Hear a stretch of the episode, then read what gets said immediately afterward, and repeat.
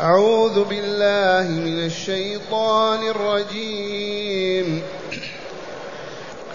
أم اتخذوا آلهة من الأرض هم ينشرون؟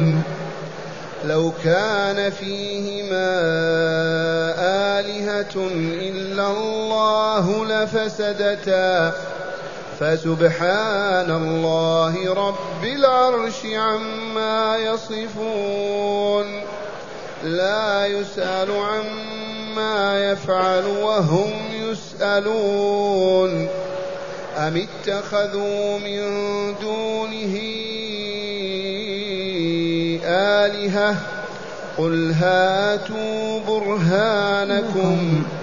هذا ذكر من معي وذكر من قبلي، بل أكثرهم لا يعلمون الحق فهم معرضون.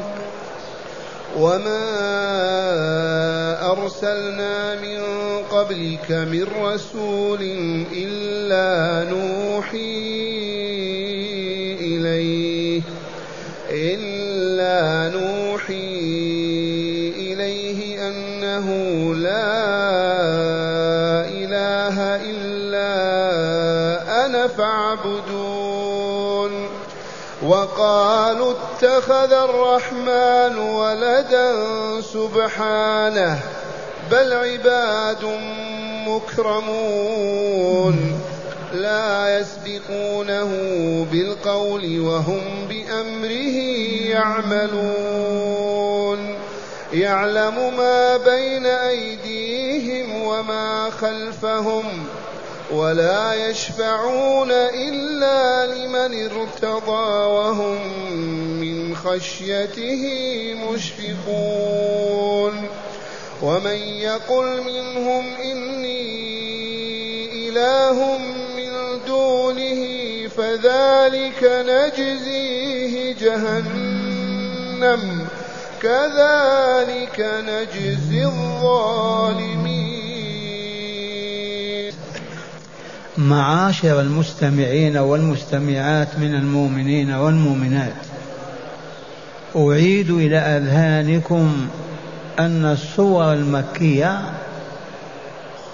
مهمتها أنها توجد العقيدة السليمة الصحيحة، وتصحح العقيدة إذا كانت فاسدة غير صالحة. وأعظم ما يعالجه الصور المكية تحقيق معنى لا إله إلا الله، وأن محمدا رسول الله، وأن البعث الآخر حق.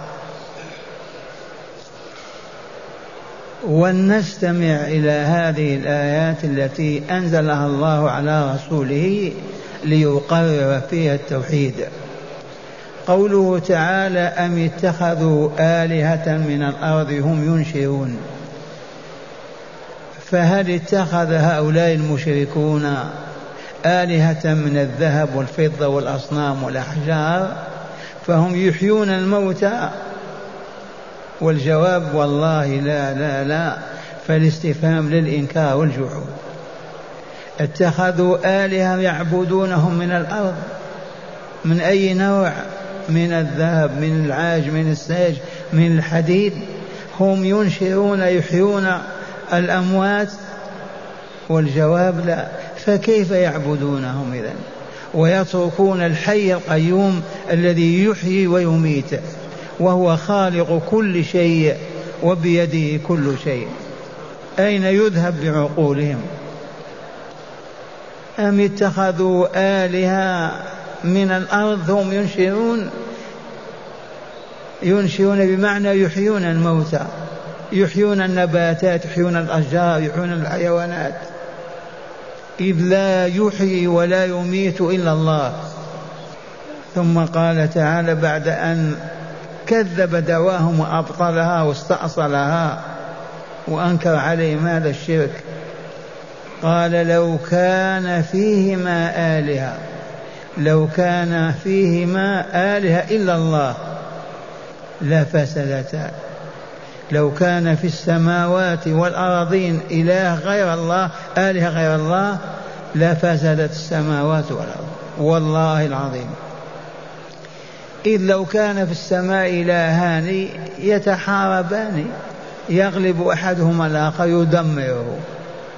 لو كان في الأرض آلهة إلهان مع الله الآلهان يتحاربان ويتقاتلان ويفسد أحدهما الآخر.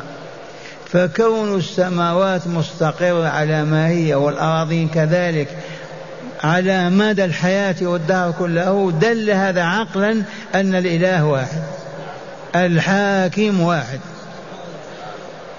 بالعقل والمنطق. لو تعددت الآلهة لتعدت الفتن وتحاربت الآلهة وانتهت الحياة كلها ودمروها. لو كان فيهما آلهة إلا الله لفسدتا أي السماوات والأرض. فسبحان الله رب العرش عما يصفون. فنزه سبحانه وتعالى نفسه عن الوصف الكاذب بأن له ولد وله زوجة وله شريك وله آلهة معه. من نزه نفسه بنفسه الله. فسبحان الله ما قال فسبحاني فسبحان الله هذا الاسم الأعظم من اسماء الله رب العرش ومالك وخالقه تنزه وتعالى عما يصفونه بالأباطيل والترهات والأكاذيب. هذا يقول له زوجة هذا له ولد هذا له شريك هذا له كذا كما تعرفون. ثم قال تعالى لا يسأل عما يفعل وهم يسألون. هل يسأل الله لما فعلت كذا؟ من يسأله؟ لا يوجد من يسأل الله لما خلقت فلان لما أحييت فلان لما أمت فلان لما رفعت السماء لما وضعت الأرض. لا يوجد قط من يسأل الله عما يفعل. وغير الله من الملائكة والإنس والجن والمخلوقات كلها تسأل إن فعلت أو لم تفعل. لا يسأل عما يفعل وهم يسألون وإلا لا. فما داموا يسألون ما هم آلهة كيف يعبدون ويؤلهون وتفزع إليهم الناس وتحوط بهم القلوب وتتعلق بهم. استأصل هذا الشرك نهائيا. ثم قال تعالى أم اتخذوا من دونه آلهة. بل اتخذوا من دونه آلهة اللات والعزى ومنات وعيسى وفلان ملايين الآلهة المدعاة المكذوبة. اتخذوا من دون آلهة. قل لهم يا رسولنا هاتوا برهانكم وحججكم القطعية على صحة ما تزعمون. في من يستطيع أن يأتي ببرهان على أن عبد من عباد لا يعبد يخلق ويرزق ويحيي ويميت يعطي ويمنع ويضر وينفع سواء كان صنما أو كان إنسان أو كان ملكا. هاتوا برهانكم. قل لهم يا رسول الله هاتوا براهينكم وحججكم على صحة عبادة اللات أو العزى أو منات أو عيسى أو مريم. قل هاتوا برهانكم.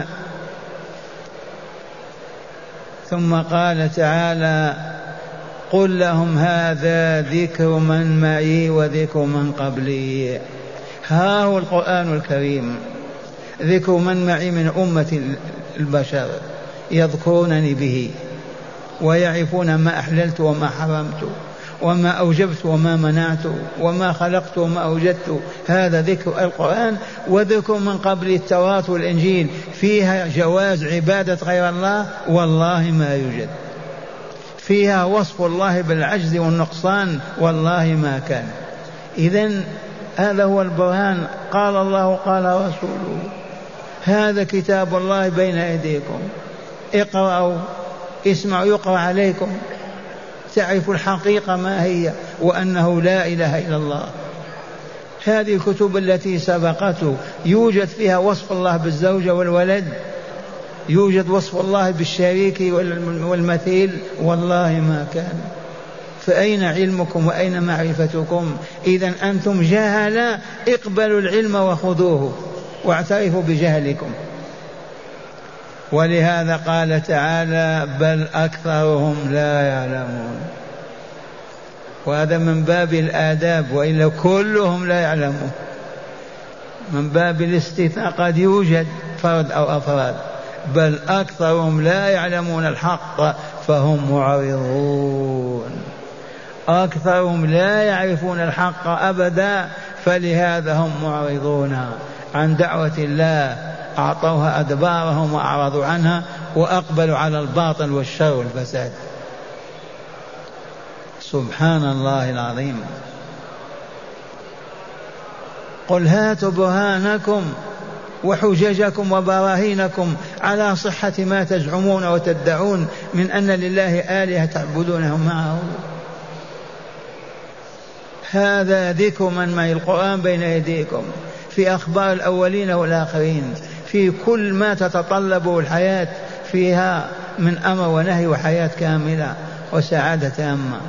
الكتب قبل كذلك التوراة والإنجيل فيها الآلهة المزعومة، في من يعبد مع الله، فيها فيها الجواب لا.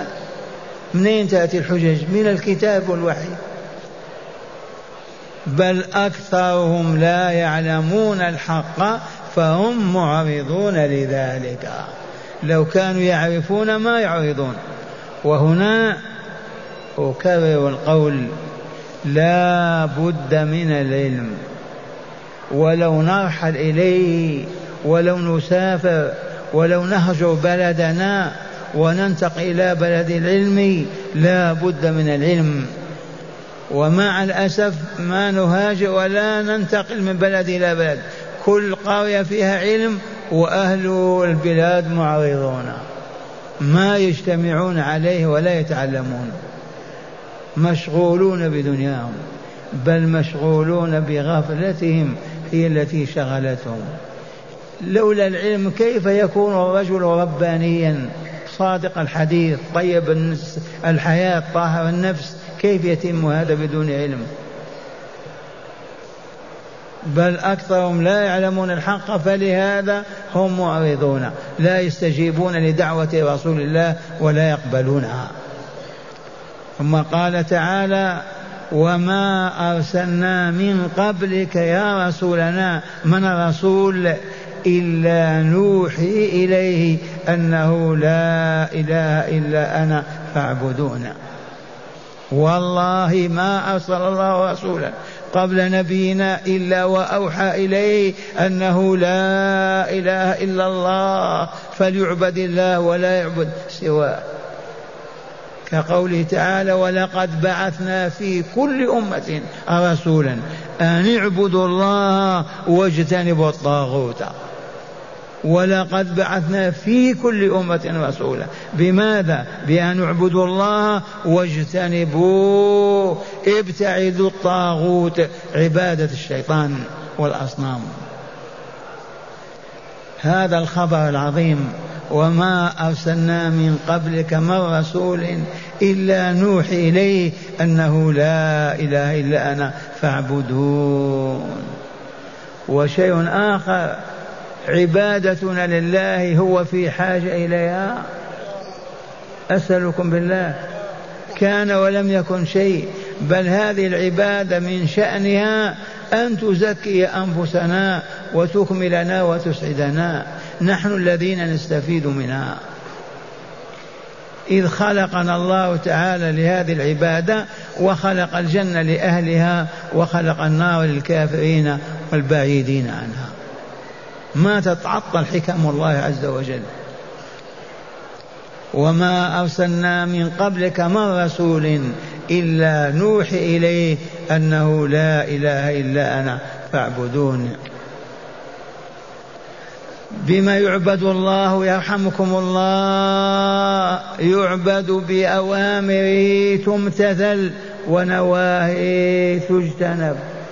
ما هي هذه الأوامر وما هذه النواهي؟ ما ندري، اسألوا أهل العلم حتى تعلمها.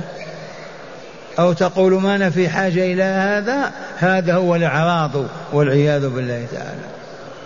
سر حياتنا، علة وجودنا أن نعبد الله. كيف نعبده؟ نتعلم. كيف نعبد الله؟ نتعلم كيف نعبده. العبادة الطاعة في ذل وخشوع، ولكن وأنت تقوم بذلك الواجب وتنهض به، وأنت تبتعد عن ذلك الحرام وتتجنبه، وكلك خشوع وخضوع لله عز وجل، لا في كبرياء وعناد. ثم قال تعالى أيضا وقالوا اتخذ الرحمن ولدا. قلنا قبائل من العرب قالوا الملائكة بنات الله، أصهر تعالى إلى الجن فأنجب الملائكة. من يقرر هذه؟ لقد عاش عليها قرون الناس. نحن نعجب كيف هذا. الله تزوج من الجن جنية وأنجبت له الملائكة. وتشيع هذه الفكرة الباطلة الخاطئة وتستمر إلى أن ينزل القرآن. ولا عجب، الآن المسيحيون الصليبيون الذين ملأوا الأرض وامتلأت بهم يعتقدون أن عيسى ابن الله وأن أمه مريم زوجة لله. أين علومهم؟ أين معارفهم؟ أين أين أين؟ فلهذا ما تعجب أن تقول كيف العرب وجد فيهم من يزعم أن الملائكة بنات الله وينسبون لله البنات. مات عمر رحمة الله عليه رضي الله عنه، أين عمر؟ وقالوا اتخذ الرحمن ولدا سبحانه بل عباد مكرمون. خلقهم ليعبدوه فهم عابدون له، أكرمهم بعبادته وطاعته وحبه والإيمان به. هؤلاء هم الملائكة، ما هم آلهة تعبد مع الله، بل هم بل عباد مكرمون لا يسبقونه بالقول أبدا. من يسبق الله يقول قبل أن يقول الله؟ لا جبريل ولا ميكائيل ولا إسرافيل ولا عزرائيل ولا أي ملك، لا يستطيع أحد أن يقول قبل أن يقول الله. لا يسبقونه بالقول وهم بأمره يعملون، يسبحون الليل والنهار لا يفترون. المكلف بالأمطار بالرياح بالموت بالحياة، كل مكلف بعمل وهو مع ذلك لا يفطر، يسبح الله عز وجل. لا يسبقونه بالقول وهم بأمره يعملون. إذا أمرهم لا يخالفون أمر أبدا، يعملون به. ثم قال تعالى يعلم ما بين أيديهم وما خلفهم. نعم، الماضي والحاضر كله معلوم، هو خالق كل شيء. يعلم ما بأيديهم مستقبلا وما خلفهم من وراهم في الدنيا والآخرة. ومعنى هذا أن الله أحاط علمه بكل شيء، فكيف يعبدون هؤلاء وينسبون إليه والله غني عنهم، ونقول هؤلاء بنات الله أولاد الله، وهو يعلم ما بين أيديهم وما خلفهم ولا يشفعون إلا لمن ارتضى. الملائكة، وهذه القضية من عقائد المسلمين، وهي أن هناك شفاعة يوم القيامة. الشفاعة يوم القيامة عقيدة من عقائدنا. وأما الشفاعة في الدنيا فهي محمودة، اشفعوا تؤجروا، بأن تتوسط لشخص في قضاء حاجة من حاجاته تريد وجه الله، فهذا خير وقد أمرنا به. اشفعوا تؤجروا، ويقضي الله على يد رسوله ما شاء. أما الشفاعة يوم القيامة فمن نسبها إلى الأوثان والأصنام هذا ضلال في ضلال، ومن نسبها إلى الأنبياء والرسل والملائكة يجب أن يعلم أنه لا يوجد من الملائكة من يقول ربي شفعني في فلان، أو يقول ربي أخرج فلان من النار، حتى يكون الله عز وجل قد رضي بذلك. وآية سورة النجم يقول تعالى: وكم من ملك في السماوات لا تغني شفاعتهم شيئا إلا من بعد أن يأذن الله لمن يشاء ويرضى. فالشفاعة يوم القيامة أولا أن يأذن الله للشافع: يا عبد الله اشفع في أمك. أولا أن يأذن الله للشافع ليشفع. ثانيا أن يكون المشفوع له ممن رضيهم الله في جواره في الجنة دار السلام، بهذين الشرطين، ولا يشفعون إلا لمن ارتضى. فالذين يعولون على شفاعة الملائكة والأنبياء والأصنام والأحجار فهم واهمون غالطون تماما، لا يتم لهم ذلك أبدا. مرة ثانية، تعرفون الشفاعة العظمى من صاحبها؟ رسولنا محمد صلى الله عليه وسلم. كيف يحصل عليها؟ أخبر أنه يأتي تحت العرش ويخر ساجدا ويسبح الله ويمجده ويثني عليه بتسابيح وأمواء ما كان يعرفها، يلهمها إلهاما، ولا يزال يسبح الله ويحمده ويمجده ويثني عليه حتى يقول له الله تعالى: محمد ارفع راسك واسأل تعطى واشفع تشفع. محمد ارفع راسك من السجود واسأل تعطى واشفع تشفع. فيشفع الله في قضاء في الحكم وفصل القضاء يوم القيامة، ويشفع في من شاء من المؤمنين الموحدين. والشاهد عندنا قد يشفع الله أباك لأنه من أهل القرآن العاملين به، يأذن له أن يشفع في من حب، يشفع بإذن الله عز وجل. والشاهد عندنا في الآية الكريمة إذ يقول تعالى عن الملائكة الذين عبدوهم وقالوا هم أبناء الله وبناته، يقول تعالى: ولا يشفعون إلا لمن ارتضى الله الشفاعة له وهم من خشيته مشفقون. خائفون وهم من خشية الله مشفقون خائفون، وهم الملائكة.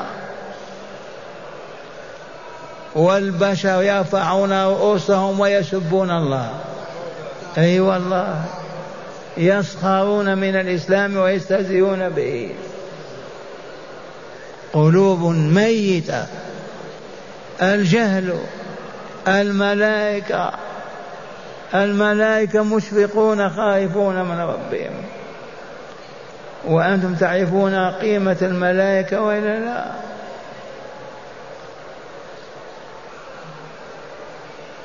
ملك جبريل عليه السلام له ستمائة جناح، تجلى ظهر يوما لرسول الله صلى الله عليه وسلم في مكة في جياد، فسد الأفق السماوي كله بأجنحته وناداه: يا محمد أنا جبريل وأنت رسول الله. مع هذا فيه من لا يخاف الله، جل الفسق والفجر والكفار لا يخشون الله عز وجل، لأنهم ما عرفوا. جبريل عرف وهم ما عرفوا. فالعلة نعود لما بدأنا به، العلم، إما أن نعرف وإما والله ما نستقيم. الذي ما فرق بين الحلال والحرام كيف يأكل الحلال؟ لا بد من طلب العلم. ثم قال تعالى: ومن يقل منهم إني إله من دونه فذلك نجزيه جهنم. ولا قال هذا إلا إبليس أو الذي قال أنا إله دون الله. وكل من أله غير الله كأنما قال هذا إله مع الله. ومن يقول منهم إني إله من دونه أي من الملائكة فذلك نجزيه جهنم. من قال من كان مع الملائكة إني إله؟ الشيطان إبليس فقط فقط. ومن يقول منهم إني إله من دون الله فذلك نجزيه جهنم كذلك نجزي الظالمين المشركين الفاسقين الفاجرين الذين ظلموا أنفسهم وظلموا ربهم فعبدوا غيره وظلموا أنفسهم لطخوها وخبثوها بما صبوا عليها من أوضار الذنوب والآثام. كذلك نجزي الظالمين. معاشر المستمعين فهمتم كلام الله؟ والله ما أسهل من هذا ولا أيسر. فقط علينا أن نتدبر ونتفكر. مرة ثانية اسمعوا الآيات وتأملوها. أم اتخذوا آلهة من الأرض هم ينشرون؟ لو كان فيهما آلهة إلا الله لفسدتا فسبحان الله رب العرش عما يصفون. لا يسأل عما يفعل وهم يسألون. أم اتخذوا من دونه آلهة قل هاتوا برهانكم هذا ذكر من معي وذكر من قبلي بل أكثرهم لا يعلمون الحق فهم معرضون. أكثرهم لا يعلمون الحق فهم معرضون. وما أرسلنا من قبلك من رسول إلا نوحي إليه أنه لا إله إلا أنا فاعبدون. وقالوا اتخذ الرحمن ولدا سبحانه بل عباد مكرمون. لأنهم قالوا الملائكة بنات الله لا يسبقونه بالقول وهم, وهم, وهم بأمره يعملون. كيف يكونون آلهة معه؟ يعلم ما بين أيديهم وما خلفهم ولا يشفعون إلا لمن ارتضى وهم من خشيته مشفقون. ومن يقول منهم إني إله من دونه كما قال إبليس فذلك نجزيه جهنم كذلك نجزي الظالمين. من هم الظالمون؟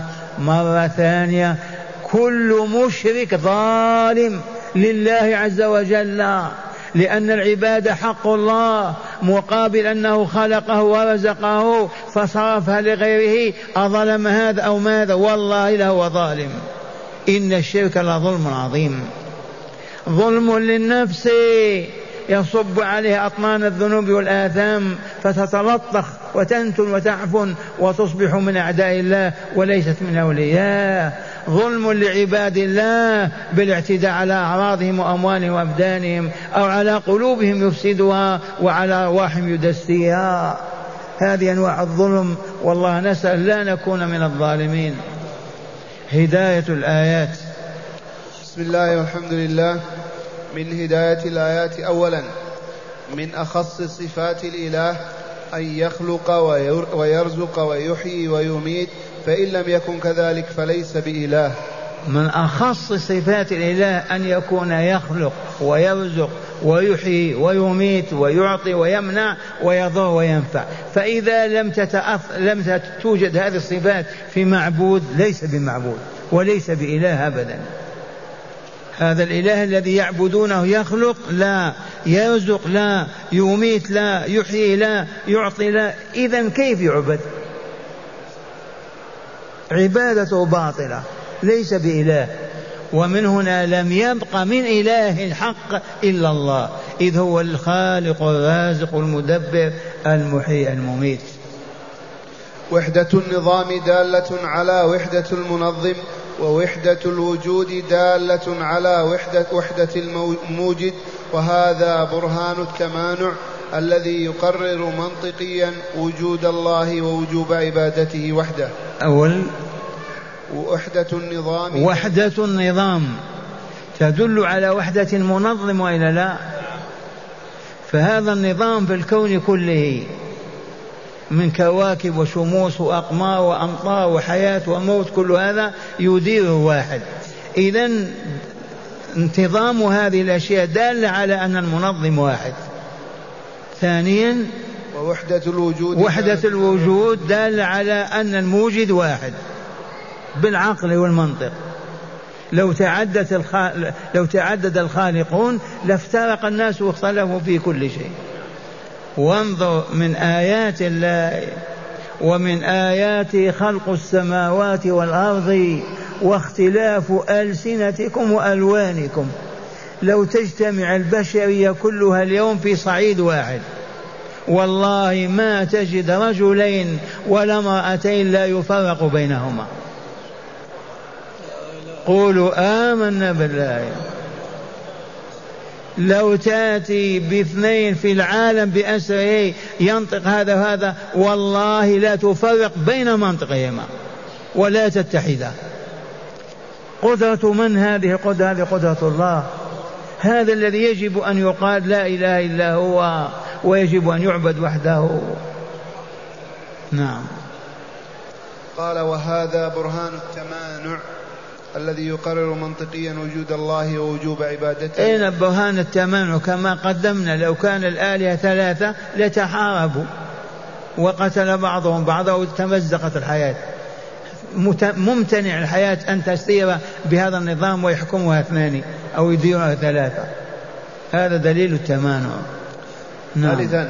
لا برهان على الشرك أبدا، ولا يصح في الذهن وجود, وجود دليل على صحة عبادة غير الله تعالى. نعم، لا برهان على الشرك، لا حجة، مستحيل أن تجد حجة تثبت بها جواز دعاء غير الله أو الذبح لغير الله أو النذر لغير الله أو الخوف من غير الله. مستحيل أن تجد حجة وبرهان على جواز عبادة غير الله. نعم. رابعا القرآن والتوراة وكل كتب الله متضافرة على تقرير توحيد الله تعالى. نعم، هذا ذكر من معي وذكر من قبلي. التوراة، الإنجيل، القرآن، الزبور، كل كتب الله متحدة على أنه لا إله إلا الله، وليس فيها ما يدل على تعدد الآلهة وأنهم اثنان أو أكثر. فلم يبق إلا لا إله إلا الله. خامسا تقرير توحيد الله تعالى وإبطال الشرك والتنديد بالمشركين. أي نعم، التنديد أولا تقرير التوحيد وإبطال الشرك والتنديد بالمشركين. سادسا بيان مظاهر قدرة الله وعلمه وحكمته الموجبة لتوحيده والإيمان به وطاعته. أي نعم، بيان مظاهر قدرة الله وعلمه وحكمته المتجلية في الكون كله هي التي توجب له أن يعبد وحده ولا يعبد معه سواه. إبطال نسبة الولد إلى الله, إلى الله تعالى من قبل المشركين وكذا اليهود والنصارى. هذه الحقيقة كما علمتم نسبة الولد إلى الله كانت من العرب، قالوا الملائكة بنات الله، من اليهود قالوا عزير بن الله، من النصارى قالوا عيسى بن الله، ومن غيرهم. وهذه النسبة كلها باطلة، إذ الله خالق الخلق كله، فكيف يحتاج إلى زوجة أو ولد؟ سابعا بيان كمال عبودية الملائكة لله تعالى وكمال أدبهم وطاعتهم لربهم سبحانه وتعالى. وكيف لا يعصونه ما أمرهم ويفعلون ما يؤمرون وهم من خشيته مشفقون على عظمتهم وجلالهم، ومع هذا خاضعون خاشعون بين يدي الله تعالى. والجهل والظلماء كما قلت لكم يرفع راسك ويسب السماء وخالقها. ثامنا لأن أولئك عالمون وهؤلاء جاهلون. نعم. ثامنا بطلان دعوى المشركين في شفاعة الملائكة لهم، إذ الملائكة لا يشفعون إلا لمن رضي الله تعالى أن يشفعوا له. معنى الذين أله الملائكة الرغبة في ذلك أن يشفعوا لهم، قالوا بنات الله نعبدهم ونتقرب بهم ليشفعوا لنا عند الله. فأبطل الله هذه النظرية، وأن الملائكة لا يشفعون لأحد إلا لمن آذن الله لهم أن يشفعوا فيه. فلم يبقى إذن إلا باب الله، أطلب الشفاعة من الله. نعم. أخيرا تقرير وجود شفاعة يوم القيامة، ولكن بشروطها، وهي أن يكون الشافع قد أذن له بالشفاعة، وأن يكون المشفوع له من أهل التوحيد، فأهل الشرك لا تنفعهم شفاعة الشافعين. كما قررت لكم هذا، الشفاعة يوم القيامة موجودة، والشفاعة في الدنيا محمودة، اشفعوا تؤجروا. الشفاعة يوم القيامة بشرط أن يكون الشافع آذن الله له في أن يشفع، مشفوع رضي الله عنه ورضي أن يدخل الجنة. ثالثا لن تكون الشفاعة إلا لأهل التوحيد. الموحدون إذا دخلوا النار أو كادوا يدخلونها يشفع لهم الرسول صلى الله عليه وسلم فينجيهم الله من النار.